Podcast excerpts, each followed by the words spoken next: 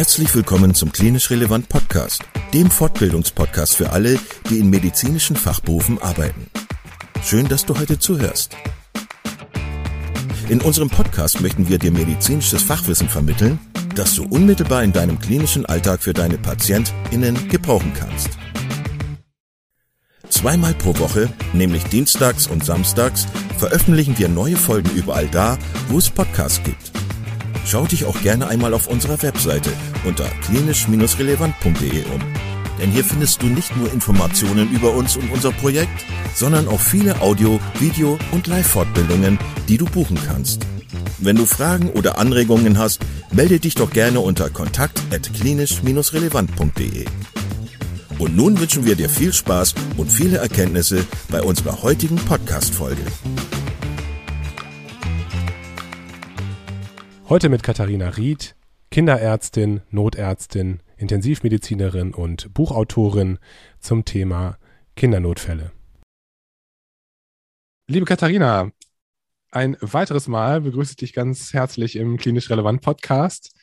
Du bist ja sowas wie ein Stammgast schon mittlerweile, du gehörst schon zur Familie hier. ähm, also ja, herzlich willkommen. Danke, dass du dir heute nochmal Zeit genommen hast, ähm, über Kindernotfälle mit uns zu sprechen. Wir haben schon tolle Podcasts mit dir gemacht zu ähm, Krampfanfällen, überhaupt zu den Besonderheiten bei, bei Kindern, äh, über Fieber und so weiter und so weiter. Heute wollen wir sprechen über natürlich ein ganz anderes wichtiges Thema, nämlich äh, Luftnot, äh, Atemwegsprobleme bei Kindern.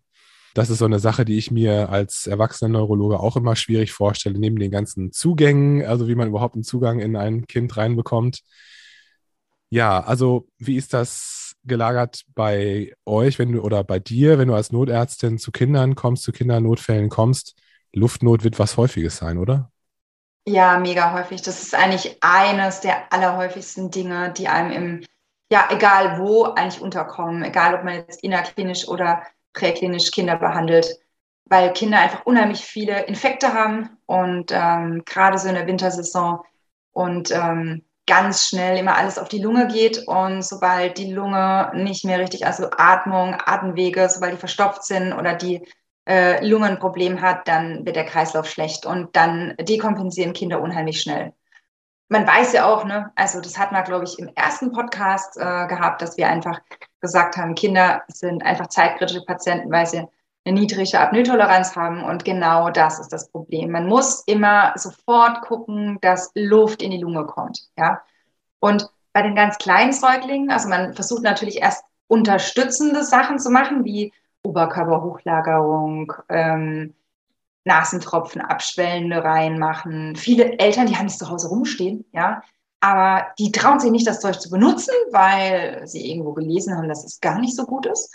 Und ähm, deswegen geben sie es erstmal nicht. Aber wenn man das jetzt nicht auf dem Kindernotfallkoffer hat, dann kann man tatsächlich mal fragen, hören Sie mal her, haben Sie den so abschwellende Nasentropfen zu Hause? Und meistens wird da irgendwas angeschleppt. Und das kann man dann einfach reinmachen in jeden, äh, jede Nase, in jedes Nasenloch einen Tropfen.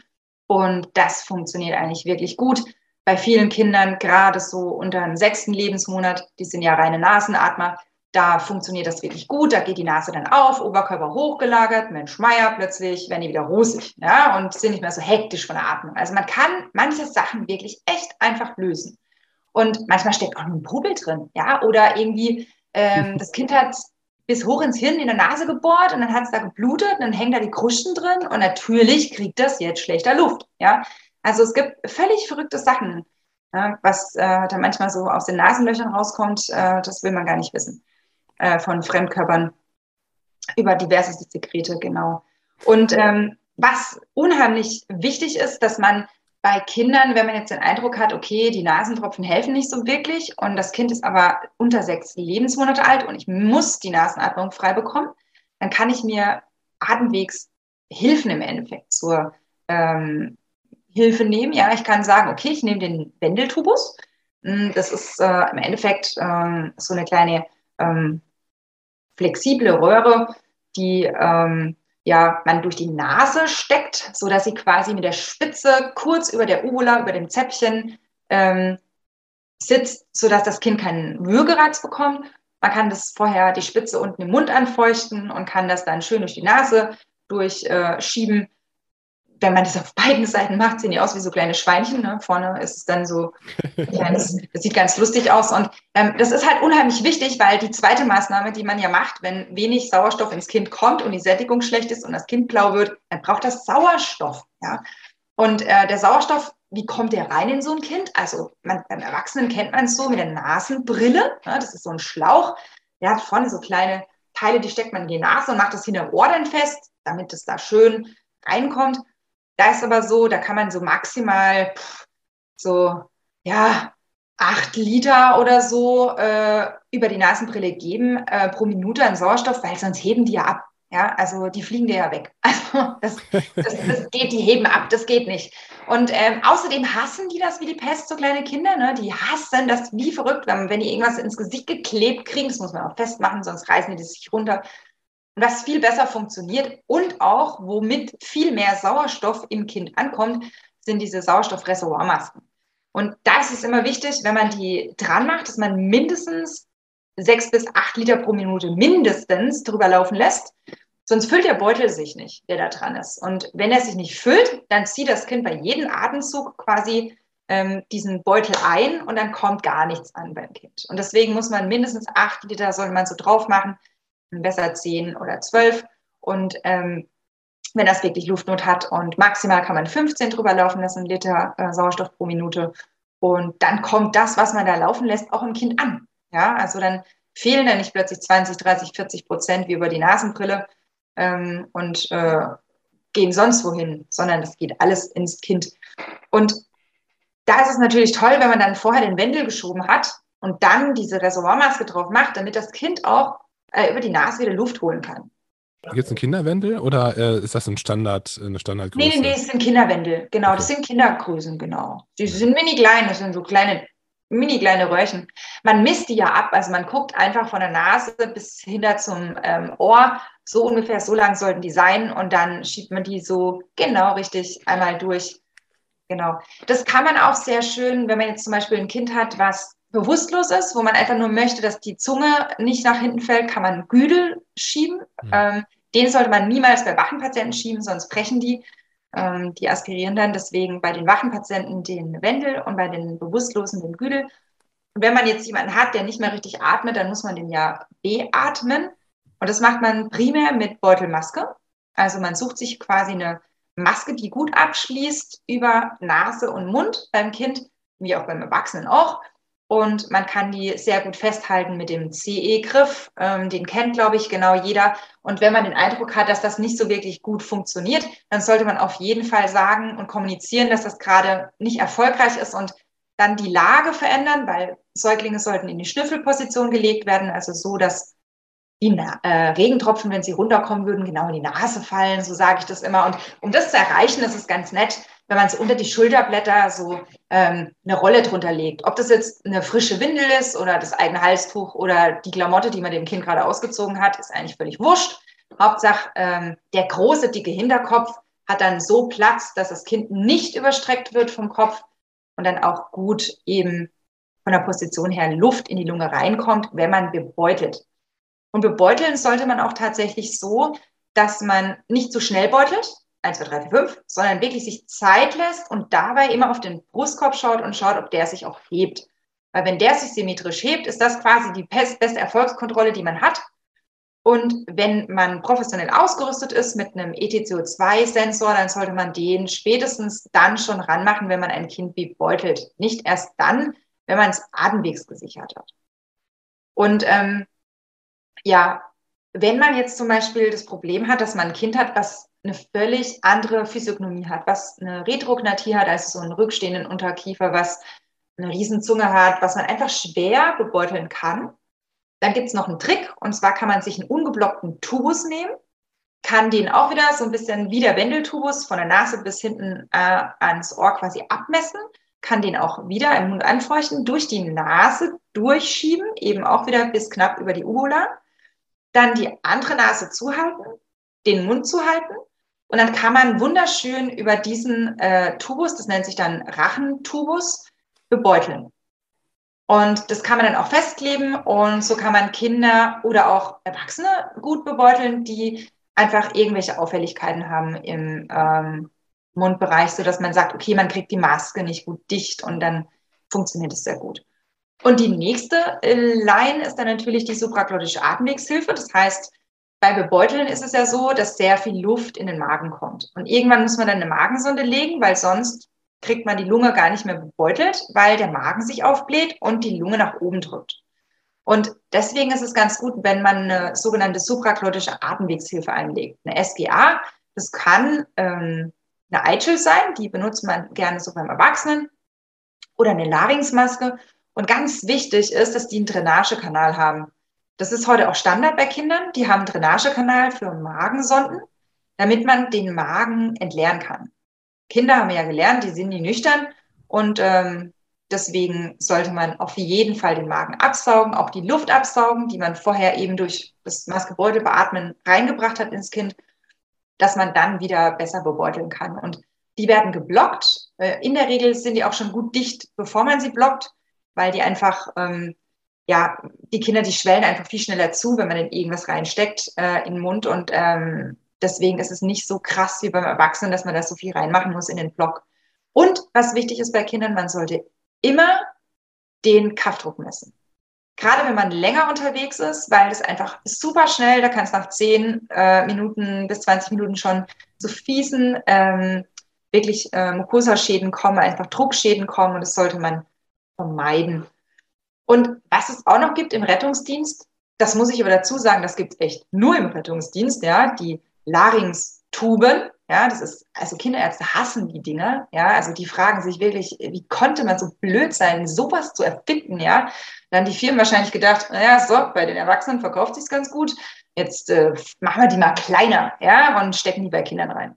Das Problem ist aber, dass Kinder völlig andere anatomische Gegebenheiten haben, ja. Das heißt, diese Dinger, die bei Erwachsenen vielleicht ganz gut reinpassen, die machen bei Kindern alles kaputt. Und deswegen dürfen die auch nicht bei Kindern unter 10 Kilo Körpergewicht eingeführt werden. Ja, das ist ein Kunstfehler. Das darf nicht eingeführt werden, das Zeug. Und ähm, das ist auch seit 2018 oder 16 sogar schon völlig klar. Da gibt es Studien zu, Studienlagen, die sagen, das äh, ist ja alles nichts. Bei Kindern wird es nicht angewendet. Bitte Lamas, also Larynxmasken, und ähm, ja, dauert halt, bis es auch äh, in den Köpfen derjenigen ankommt, die diese Notfallkoffer ausrüsten. Und dementsprechend sehen diese Notfallkoffer dann auch tatsächlich aus. Ja, heute habe ich wieder eine geöffnet und war ganz entsetzt, ähm, dass da diese Larynxtuben drin waren und habe gesagt, Leute, die Dinger müssen hier raus. Dann haben die gesagt, ja, ja, wir wissen das. Aber der, der das äh, macht, der äh, weiß das halt nicht. Und äh, genau da kommt es halt manchmal auch drauf an, wer es entscheidet, ne? Genau. Was ist nochmal der Unterschied zwischen einer Larynxmaske und einem Larynx-Tubus? Also ein Larynx-Tubus, das ist, ähm, Tubus ist ja immer so eine Röhre, ja, so eine mhm. Luftröhre. Und der Larynx-Tubus, der hat zwei so Ballons, ähm, quasi ein Ballon, der Richtung Magen abdichtet und einer, der quasi nach oben abdichtet. Und ähm, über den kann man auch quasi einmal den Magen absaugen und dieses andere Loch geht quasi dann in die Luftröhre rein. Ähm, das soll so ein bisschen Aspirationsschutz bieten. Ja, das Problem ist halt, also es heißt immer, ja, es ist voll einfach anzuwenden. Mund auf, reinstopfen, fertig. Ja, also gut, man muss natürlich den Mund, Mund sehr weit aufmachen. Ja, man, also beim Erwachsenen, man muss tatsächlich gut absaugen. Ja, sonst stoppt man das, was da gerade drin ist, natürlich noch tiefer. Und ähm, man sollte auf jeden Fall die Zunge so nach oben Richtung Gaumen, also Richtung äh, vorne drücken, damit man Platz hat, das runterzuschieben.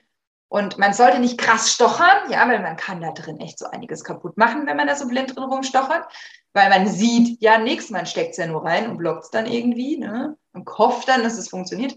Aber das wird ja auch nur präklinisch angewandt. In der Klinik findest du keinen Menschen, der dieses Ding anwendet. Ja, und ähm, die Larynxmasken, die sind eher, mh, mm, die haben auch so einen Schlauch und vorne ist wie so eine Lippe dran. Und ähm, die ist so ein bisschen gepolstert und äh, bei der ist es auch so, dass die dann geploppt wird und die legt sich quasi über diesen Kehldeckel drüber, ganz weich und äh, pustet dann die Luft direkt in die Luftröhre. Und die neue Version, die muss man auch nicht mehr mit dem Zeigefinger führen, ganz nach unten schieben, sondern die kann man wunderschön außen halten und wie so ein Stift einführen. die sind so ein bisschen geknickt und die sind super easy zu bedienen. Und wenn man es ein paar Mal gemacht hat, die Lernkurve ist viel, viel, viel steiler als die Intubation. Auch die neuen Leitlinien, also die ERC-Leitlinien von 2021, also ähm, von der äh, European Resuscitation Council, die sagen einfach, dass man bebeuteln soll oder via supraglottische Atemwegshilfe, also Larynxmaske, eben Luft ins Kind kriegen soll. Und die Intubation, die ist ganz weit nach hinten gestellt. Weil man muss wirklich sagen, das kann wirklich nur wer, der 100 oder 200 Intubationen im Jahr bei Kindern auch macht. Ne? Und wer macht das schon? Ja. Und ähm, man muss einfach unheimlich viel Übung mitbringen. Ähm, intubieren macht man nicht einfach mal so schnell mit links. Ne? Und ähm, man kann einfach viel kaputt machen. Und viele denken, ah ja, komm hier, ich habe jetzt ein paar Mal in Puppen geübt, jetzt liegt hier ein Kind, los geht's, ja. Ähm, das Problem ist, man hat nur einen Versuch häufig, weil äh, sobald man mal einmal da unten rumgestochert hat, schwillt das bei Kindern unheimlich schnell zu. Und deswegen sollte man sich schon sicher sein. Und wie gesagt, man hat so zehn Sekunden Zeit zum Intubieren bei kleinen Neugeborenen und Säuglingen, weil die dann sofort entsättigen. Und länger sollte man auch nicht dafür brauchen. Und wenn man sich so überlegt, bei so einem kleinen Kind zehn Sekunden, puh, das muss man halt üben. Üben, üben, üben, üben, üben. Und dann sitzt das auch. Aber jemand, der sowas nie macht und dann im Notfall anfängt, ein Kind zu intubieren, ne. Also, hm. ja, bringt nichts. Das funktioniert nicht. Und ist das so schwer, weil das so klein ist anatomisch alles? Oder, oder wo liegt die Schwierigkeit beim Intubieren? Ja, also wenn man das so einen Kinderarzt fragt wie mich, ich, ich, ich kann ja tatsächlich, ich finde Kinder viel einfacher zu intubieren als Erwachsene. Also, weil die einfach, die Erwachsenen, die haben so einen großen, schweren Kopf, ey, und da braucht man richtig Muckis und ach, bis man da, also, ja, bei Kindern geht es irgendwie einfacher. Aber viele, die jetzt das jetzt nicht bei Kindern kennen, die sagen, oh, es ist alles so klein und hier so futzelig und hm. ach, meine Finger sind so groß und ich komme da gar nicht hin und oh Gott, das sieht alles so anders aus und huch, wo bin ich denn hier gelandet? Ich glaube, das ist einfach, wie man es wie man's kennt. Ich weiß nicht, mm, und auch wie man es geübt ist. Beim Erwachsenen ist ja so, man ähm, weiß ganz genau, großer Erwachsener, Dreier Spatel, gekrümmt Macintosh, man geht an der Zunge lang, landet in der Klabekula, äh, stellt ein, zieht Richtung Decke und zack, bums, ist das Ding da drin. Ja, aber auch beim Erwachsenen gibt es Patienten, die haben halt einfach echt eine schwierige Intubationslage. Du glotzt da schon allein, wenn die fit sind, ne? als Anästhesist, glotzt da rein, denkst, oh, ja, da sieht man gar nichts äh, hinten von Gaumensiegel oder Kuh, ja, so und Riesenzunge und Mondgesicht und kurzer Hals und Stirnacken und 200 Kilo, ja, Prost Mahlzeit, ne? Und beim Kind ist es halt genauso. Es kann dir auch beim Kind passieren, dass du einfach Kinder hast, die eine seltsame Anatomie haben, die irgendwelche komischen Syndrome haben, die eine fette Skoliose haben. Und da wird es halt schwierig. Ne? Aber man muss dazu sagen, wir leben ja jetzt mittlerweile in der Ära der Videolaryngoskopie. Und ähm, das sollte bei Kindern immer die ähm, erste Methode sein, wie man sich da an die Intubation nähert. Also, und da muss man auch dazu sagen, dass man dann, wenn man Videolaryngoskopiert, immer den Tubus vorbiegt wie einen kleinen Golfschläger, damit man ähm, auch richtig äh, gut den dann positionieren kann. Mein Freund hat letztens was ganz Tolles gesagt. Der hat gemeint, also äh, diejenigen, die äh, früher so eine Playstation hatten, ja, die sind die Checker, was Videolaryngoskopie angeht. Ich hatte keine, aber es klappt trotzdem. ähm, es ist so eine Sache, ne? Also das Checker. ist einfach, man muss damit umgehen können, ähm, bei der normalen Laryngoskopie schaut man ja in, also dorthin, wo man rein intubiert, ja, und bei der Videolaryngoskopie klotzt man gar nicht mehr in den Hals, da guckt man auf den kleinen Bildschirm. Und da muss man sich einfach dran gewöhnen. Man muss beides einfach üben. Und dann hat, kriegt man das auch raus. Hat man das auf dem Rettungswagen zur Verfügung? Auf einem Notfalleinsatzfahrzeug. Also die bringen das immer mit. Also du hast das als Notarzt dabei mittlerweile. Ja, das ist Standard. Okay. Jetzt hast du schon ganz viel erzählt, welche Möglichkeiten es gibt, ähm, Luft in die Kinder reinzubekommen. Mhm. Lass uns noch mal ganz kurz zu den ähm, Krankheitsbildern zurückkommen, die Luftnot machen können. Mhm. Du hast so ein bisschen schon angedeutet, die meisten Situationen sind vielleicht gar nicht so bedrohlich, wie sie aussehen am Anfang. Also äh, Fremdkörper, ähm, keine Ahnung, ne? Also irgendwas, was den, äh, was den Luftfluss äh, behindert. Was sind noch andere wichtige äh, Erkrankungsbilder, die dann so zutage kommen? Und bei welchen Situationen kommt es denn dazu, dass du sagst, okay, jetzt muss man doch äh, Hilfsmittel zur Verfügung nehmen ähm, und intubieren oder eine Nahrungsmaske legen oder was weiß ich? Mhm. Also grundsätzlich so, das, was häufig ist, ähm, ist meistens gar nicht äh, so krass schlimm. Das heißt, die meisten Kinder, die haben eine obere Infektion der Luftwege. Atemwege verlegt, so ein bisschen, also Nasenatmung verlegt. Und wenn man das Problem beseitigt, ist alles wieder gut. Es gibt auch Kinder, die haben jetzt schon länger, eine Woche oder so, äh, Fieber, Husten, Schnupfen und äh, dekompensieren so langsam von der Atmung, einfach weil die eine Infektion in der Lunge bekommen, also eine Bronchiolitis oder eine Bronchitis. Und dann giemen und brummen die, die pfeifen auf dem letzten Loch, die haben Einziehungen, die ähm, haben vielleicht auch so ein bisschen eine Schwellung im Kehlkopfbereich, also Stridor, die pfeifen. Und dann muss man so ein bisschen anhand der Klinik entscheiden, wie man dem Kind hilft. Diejenigen, die einen inspiratorischen Stridor haben, werden grundsätzlich mit Suprarenin pur vernebelt. Da kann man so drei bis vier Milliliter in die Inhalette reinmachen, dann hält es auch wenigstens ein bisschen beim Fahren. Gut, dass man das Kind äh, aufrecht äh, inhalieren lässt, damit die Flüssigkeit nicht aus dem Inhalator fließt. Das machen manche tatsächlich wirklich falsch, dann kommt halt nichts im Kind an. Und bei denen, die eine obstruktive Bronchitis haben, wo man wirklich Giem und Brummen hört über die Lunge, dann macht es Sinn, antiobstruktive Inhalate einzusetzen, das heißt Salbutamol und Ipratropiumbromid. Das gibt es entweder einzeln oder als Gemisch, je nach Rettungswagen ähm, oder dem, was eben darauf zur Verfügung steht. Und was man mal machen kann, wenn man zum Beispiel einen Pseudogrupp hat, also früher hieß es ja Pseudogrupp, jetzt heißt es viraler Krupp oder Krupp-Syndrom, da kann man sehr schön auch mal ein Rektodellzäpfchen stecken, sofern das jetzt kein Krupp Typ 3 oder 4 ist, also im Sinne von, dass der schon in- und expiratorischen, also biphasischen Stridor hat, dem würde ich natürlich kein Zäpfchen in Po stecken, weil der so schon unter Aufregung, äh, ohne Aufregung kaum Luft kriegt. Wenn man den jetzt äh, ein Zäpfchen in Po steckt, dann äh, hat äh, das Kind natürlich überhaupt keinen Bock und kriegt noch mehr Luftnot und dekompensiert dann vielleicht völlig. Und da das Medikament sowieso erst nach 20 bis 40 Minuten wirkt, also eigentlich gar kein Notfallmedikament ist, ähm, macht das so nicht so wirklich Sinn äh, in dem Moment dann. Aber bei leichteren Formen, wo man jetzt sagt, okay, zu Hause lassen wir es eh nicht, weil die Eltern gerade dachten, das Kind erstickt, äh, wenn man denen jetzt erklären, auch so schlimm war das nicht, wir stecken jetzt das Täppchen, in einer halben Stunde wird es besser, äh, äh, das geht nicht, die muss man mitnehmen, das funktioniert nicht. Und wenn man jetzt Sachen hat, wie zum Beispiel ähm, wirklich schwerwiegende Probleme, wie zum Beispiel Asthma, also gerade so im äh, Grundschul- oder im Schulalter, so größere Kinder, also ab dem dritten Lebensjahr kann man es diagnostizieren. Vorher wird es schwierig, weil die meisten Kinder können halt bei dieser Lungenfunktionsmessung einfach noch nicht mitmachen. Ne? Wenn einer kommt und sagt, so, pust mal das Röhrchen, ja, so ein zweijähriges Kind wird da nicht viel damit anfangen. Und ähm, deswegen so ab drei aufwärts funktioniert es dann schon besser und dann kann man es so langsam diagnostizieren. Also die, die wirklich einen dicken Asthmaanfall kriegen, ähm, die äh, brauchen dann natürlich auch eben eine Inhalation und ähm, ja, ähm, manchmal auch ein bisschen Magnesium, das kann auch mal helfen. Und ähm, wenn es gar nicht mehr geht, manche Kinder, die kriegen ja dann so richtig stille Lunge und ähm, werden völlig, bauen völlig ab die können auch mal im Ernstfall tatsächlich eine Atemunterstützung benötigen. Aber ich habe tatsächlich bisher noch nie einen Status Asthmaticus gehabt, den man nicht in den Griff bekommen hat mit Lippenbremse. Die sind meistens auch so ein bisschen trainiert mit Kutschersitz, mit Ruhe, mit Zusprache, mit Salbutamol, Atrovent, mit äh, ihren Sprays, die sie da zur Verfügung haben oder auch Cortison über die Vene, dann je nachdem ähm, funktioniert es eigentlich, wenn man die so noch gut erwischt, ganz gut.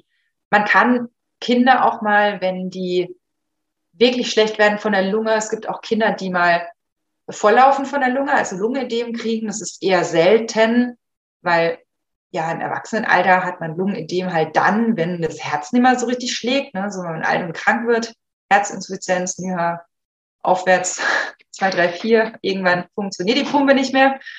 Und ähm, dann macht es schon Sinn, so eine äh, NIF, also eine nicht invasive äh, Beatmungsform zu benutzen.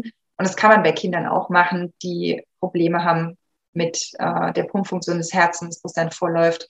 Bei Kindern ist halt immer so eine Sache, da spielt auch viel mit rein, wie alt das Kind ist. Es gibt Kinder, die sind gut zu führen. Die machen das prima. Denen kann man sagen, pass auf, du kriegst jetzt so eine coole Maske drauf. Das ist wie wenn du irgendwie mit dem Flieger fliegst und guck mal, atme da mal mit und dann dreht man da den Piep hoch und versucht die so ein bisschen zu unterstützen. Aber man kennt es von Erwachsenen, manche kriegen Panik und immer dann, wenn jemand Kotzreiz hat, also Brechreiz, ähm, oder aber wenn der Panik kriegt, dann ist so eine NIF nicht so wirklich das grüne, äh, das gelbe genau. Und was noch ganz wichtig ist, was ich noch sagen wollte, sind äh, Fremdkörper. Das ist also die Aspiration. Das ist so eigentlich das Schlimmste, was man niemals haben möchte. Und du hast ja gesagt, was für krasse Sachen gibt's. Also Fremdkörperaspiration ist so eine Sache. Dann auch äh, Anaphylaxie im Sinne von, dass man jetzt eine Wespe hat, die zum Beispiel in den Hals fliegt und dazu sticht oder aber irgendwo anders zusticht, am kleinen Fingernagel oder am Fuß, völlig wurscht. Äh, und dann aber eine generalisierte Reaktion auf alle anderen Organsysteme auslösen kann, unter anderem auch auf die Lunge. Und auch Rauchgasinhalation zum Beispiel, wenn man eine ähm, Wohnung hat, die brennt und das Kind das äh, einatmet und auch mit in Flammen, ähm, in die Flammen kommt, wenn dann so quasi die ähm, ja, Augenbrauen versenkt sind und im Mund alles dunkel ist und der Oberkörper dunkel. Das sind dann so Sachen, die können schnell auch ein Lungenödem entwickeln. Deswegen, das sind auch so Kandidaten, wenn man die länger transportieren muss, dass man da wirklich äh, intubiert. Und ähm, tatsächlich Patienten, die ein Polytrauma haben, wo wirklich gar keine Schutzreflexe mehr da sind, wo mehrere Organsysteme betroffen sind und die dann einfach ähm, überhaupt keine Schutzreflexe mehr da haben und die muss man intubieren. Und ansonsten ist die Intubation nach hinten gestellt, auch von der RC. Wie gesagt, die sagen also Hauptsache Oxygenierung, sprich, ob man das Kind jetzt mit Beutelmaske oxygeniert bekommt oder mit äh, einer supraglottischen Atemwegshilfe, also einer Larynxmaske oder einer Eitschel, ist eigentlich völlig egal. Hauptsache Luft kommt in die Lunge und das Kind ist ordentlich oxygeniert. Und Früher hat man ja intubiert, noch bevor man zum Beispiel Zugang gelegt hat und Adrenalin verabreicht hat und oder aber ähm, defibrilliert und kardiovertiert hat. Und heutzutage ist es gerade andersrum. Da sagt man, naja, treat first what kills first, also erst das behandeln, was den Patienten umbringt. Und wenn man halt jemanden sieht, der da leblos liegt, dann klebt man die Pedals auf, äh, nachdem man quasi gemerkt hat, oh, oh, schnauft nicht äh, und äh, macht nichts mehr. Also fange ich an zu bebeuteln und zu drücken und klebe die Pedals wenn ich dann sehe, oh, oh, der ist Assistol, derjenige, dann muss ich mir natürlich Gedanken darüber machen, so schnell wie möglich einen Zugang zu installieren, meist eben dann IO, also intraoser. Ähm, da ist die erste Wahl so die proximale Tibia-Innenseite. Und ähm, falls jetzt zum Beispiel im Rhythmus, äh, man sagt ja immer so schön schnell und scheiße, also schnell äh, vom Rhythmus und äh, Patient vom Allgemeinzustand schlecht, dann Strom, ja, so an sich. Ähm, das heißt, äh, wenn der jetzt eine SVT hat, äh, der Patient also eine supraventrikuläre Tachykardie bei Kindern oder im Allgemeinen die häufigste Rhythmusstörung im Kindesalter so, dann einfach Stromen, ja, also kardiovertieren, ähm, je nach ERC oder AH ein bis zwei Joule pro Kilo. Bei der Kardioversion, bei der Defibrillation sind es vier Joule pro Kilo äh, Körpergewicht, genau. Und ähm, falls man jetzt ein Kind hat, was, äh, ja, sag ich mal, eben Medikament oder Strom bekommen hat, dann hat sich das meistens das Problem schon erledigt. Dann braucht man die gar nicht, also mehr sofort intubieren, ja, sondern ähm, manchmal kann es auch sein, dass man wieder in Rosk zurückkommt und dann in Ruhe intubieren kann und sich ganz in Ruhe richten kann. Hauptsache, das Kind ist so lange mit Sauerstoff versorgt. Zum Schluss würde ich dich gerne nochmal fragen, wie ist das mit dem Monitoring? Also gibt es auch für die Kinder ganz normal diese Clips oder äh, andere Sensoren und ähm, ist es so, dass man da sich nur an der Sauerstoffsättigung orientiert oder du hattest gerade auch noch was vom CO2 gesagt, richtig? Oder habe ich dich falsch verstanden? CO2, genau. Ähm, also ganz wichtig, Monitoring, das spricht mir aus der Seele. Äh, ich finde es total cool, dass du das gerade erwähnst, weil ja, beim Erwachsenen ist es so, der kommt irgendwie in den Rettungswagen rein und äh, der ist nicht bei drei auf dem Baum, schon hat er irgendwie einen Zugang äh, drin und Blut abgezapft und EKG dran und Blutdruck gemessen. Und bevor der Arzt bis drei zählen kann, wird das 12er EKG rausgeleiert. Ja, also das läuft wie geschmiert. Ja, braucht man nichts sagen. Und bei Kindern ist irgendwie so, oh Gott, äh, nehmen Sie das Kind mal auf den Arm, ähm, setzen sich mal neben ihr Kind, äh, packen es da in Maxikosi, machen das fest und dann fahren wir mal in die Klinik. Gell? So, wenn was ist, melden Sie sich. Also die werden einfach nicht so gern verkabelt. Und wir haben echt schon in der Kinderklinik Kinder entgegengenommen, die waren reanimationspflichtig. Keiner hat's gemerkt. Ne? Die sind da irgendwie 20, 30 Minuten durch die Pampa geschippert worden. Am Anfang haben sie noch gebrüllt, dann sind sie eingeschlafen, wie Kinder das immer machen, wenn sie durchgeschippert werden. Ne? So halber die Polter über einen äh, Gehsteig mit einem äh, kleinen Kinderwagen ist ja auch immer das Beste fürs Kind. Ne? Dann macht es erst noch Bäh und irgendwann schläft es friedlich. Ja, und das hat halt auch friedlich geschlafen irgendwann, ne? Genau, dann haben sie sich alle gefreut.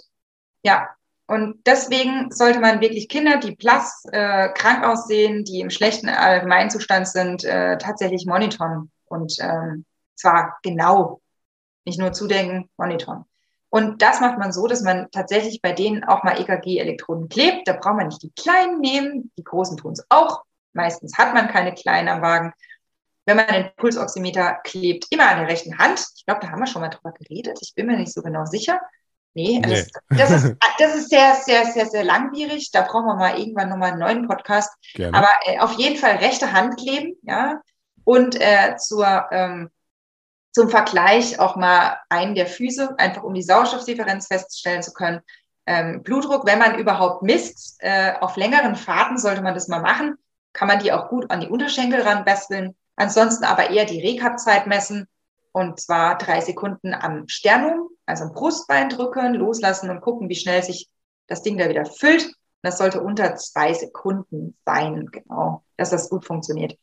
Und wenn man ein reanimationspflichtiges Kind hat, dann klebt man das ganze Zeug natürlich nicht, sondern klebt direkt die Pedals, ja, und zwar entweder vorne und hinten oder ja, wenn man ein größeres Kind hat, geht auch so rechts und links. Oder wenn man Kinder hat, die irgendwie große Verletzungen haben vorne an der Brust und man da nicht drückt, also nicht irgendwie kleben kann oder so und gerade noch so drücken kann, dann rechts und links geht auch. Hauptsache, Strom geht durchs Herz.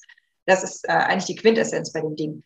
Und da braucht man auch erstmal kein Pulsoxy, weil ehrlich, ein Kind, was reanimationspflichtig ist, hat eiskalte Flossen, da geht nichts rein. Äh, das kann man völlig vergessen, da leitet auch nichts ab. Und auch Kinder, die fit sind, ja, da leitet auch nichts ab die bauen sich das Ding nämlich in 0, nix wieder ab. Und je mehr die mit den Füßen und den Händen rumwedeln, je nachdem, wo man es gemacht hat, ist der quasi Kontakt immer schlecht. Und deswegen ist es unheimlich wichtig, wenn man so ein Pulsoxy ranklebt, auch immer auf die Kurve gucken, ob die schön gleichmäßig zu sehen ist. Wenn das nämlich keinen Kontakt hat oder im Bett liegt, ja, dann misst es auch Mist. Ja, also man kann wirklich viel Mist messen auf gut Deutsch. Und was wichtig ist, sobald man das Kind quasi bebeutelt, immer das ETCO2 messen, also das endexpiratorische CO2, das was ausgeatmet wird. Da gibt es einen Sensor, der ist direkt an dem Monitor dran, also an dem äh, DeFi-Gerät. Äh, da gibt es ja verschiedene Bauarten. Äh, ich werde jetzt keine Firmenwerbung machen, deswegen, aber es ist immer mit dabei. Und das äh, macht man dann im Endeffekt erst den Beutel, dann den Filter, dann also den normalen Bakterienfilter. Ne? Man will auch sich selber schützen. Ja, man will sich ja nicht bei jedem Beuteln die Bazillen ins Gesicht pusten. Vor allem zu Zeiten von Corona erst recht nicht. Und ähm, vorher auch nicht. Aber man muss nachdenken. Und ähm, dann den ETCO2-Sensor, auch aus dem Grund, weil wenn da was hochkommt, ja, und da was reingehustet wird, auch beim Tubus später, dann ist der ETCO2-Sensor, der ist sehr empfindlich, nicht gleich verstopft. Und danach dann die Gänsegurgel, hoffentlich eine für Kinder, sonst hat man einen riesen Totraum, das ist auch nicht so geil. Und dann halt den Beutel. Genau. Das ist so das, was dann so dranhängt. Das ist der Ablauf des Ganzen. Genau. Und anhand ähm, des ETCO2 kann man dann auch gucken, wie gut das Kind ähm, oxygeniert ist. Nicht nur oxygeniert, nee, vor allem oxygeniert nicht, sondern ähm, ob der Tubus sitzt. Ja. Ja, also früher hat man ja geguckt, ja, beschlägt sich der Tubus, irgendwie ja. hebt und senkt sich der Thorax, äh, ja, sehe ich irgendwie ähm, eine gescheite Pulsoxykurve und so Zeug, aber das sind alles unsichere Zeichen. Das einzig sichere Zeichen ist tatsächlich ähm, neben, okay, ich habe gesehen, es verschwindet zwischen den Stimmritzen und alle außenrum haben es auch gesehen, weil ich benutze ein Videolaryngoskop. Ja, so, jetzt können es alle sehen, nicht mehr nur noch der Arzt, der da drin rumstochert. Und eben das ETCO2, ganz wichtig. Ja, das rettet Leben. Ähm, man, da gibt es Studien, die zeigen, dass man, wenn man das ETCO2, den Sensor, nicht ähm, benutzt, tatsächlich bis zu ein Viertel Fehlintubation vorkommen. Ups. Und daran kann man tatsächlich schneller sterben. Okay, dann machen wir das. Es gibt auch einige Fälle. Ja, wirklich. Hm. Immer wieder in den Medien. Liebe Katharina, vielen Dank. Spannendes Thema. Auch, glaube ich, eins, wo man ruhige Nerven äh, behalten muss und äh, einen kühlen Kopf. Also wahrscheinlich nichts für mich. Nein, ich finde das super. Du hast ganz viel ähm, tolle Informationen rübergebracht, ganz viele Insider-Tipps. Und ähm, deswegen, also vielen Dank. Ich hoffe, du kommst nochmal wieder zurück in den Podcast, damit du auch zu anderen pädiatrischen Notfällen noch was sagen kannst. Auf jeden Fall. Ich freue mich immer, wenn ich äh, bei dir zu Gast sein darf. Und ähm, ja, freue mich immer, wenn ganz viele Zuhörer quasi mit mir gemeinsam oder mit uns gemeinsam ins spannende Thema der Kindermedizin abtauchen, genau. So ist es. Also, danke dir und bis bald. Tschüss.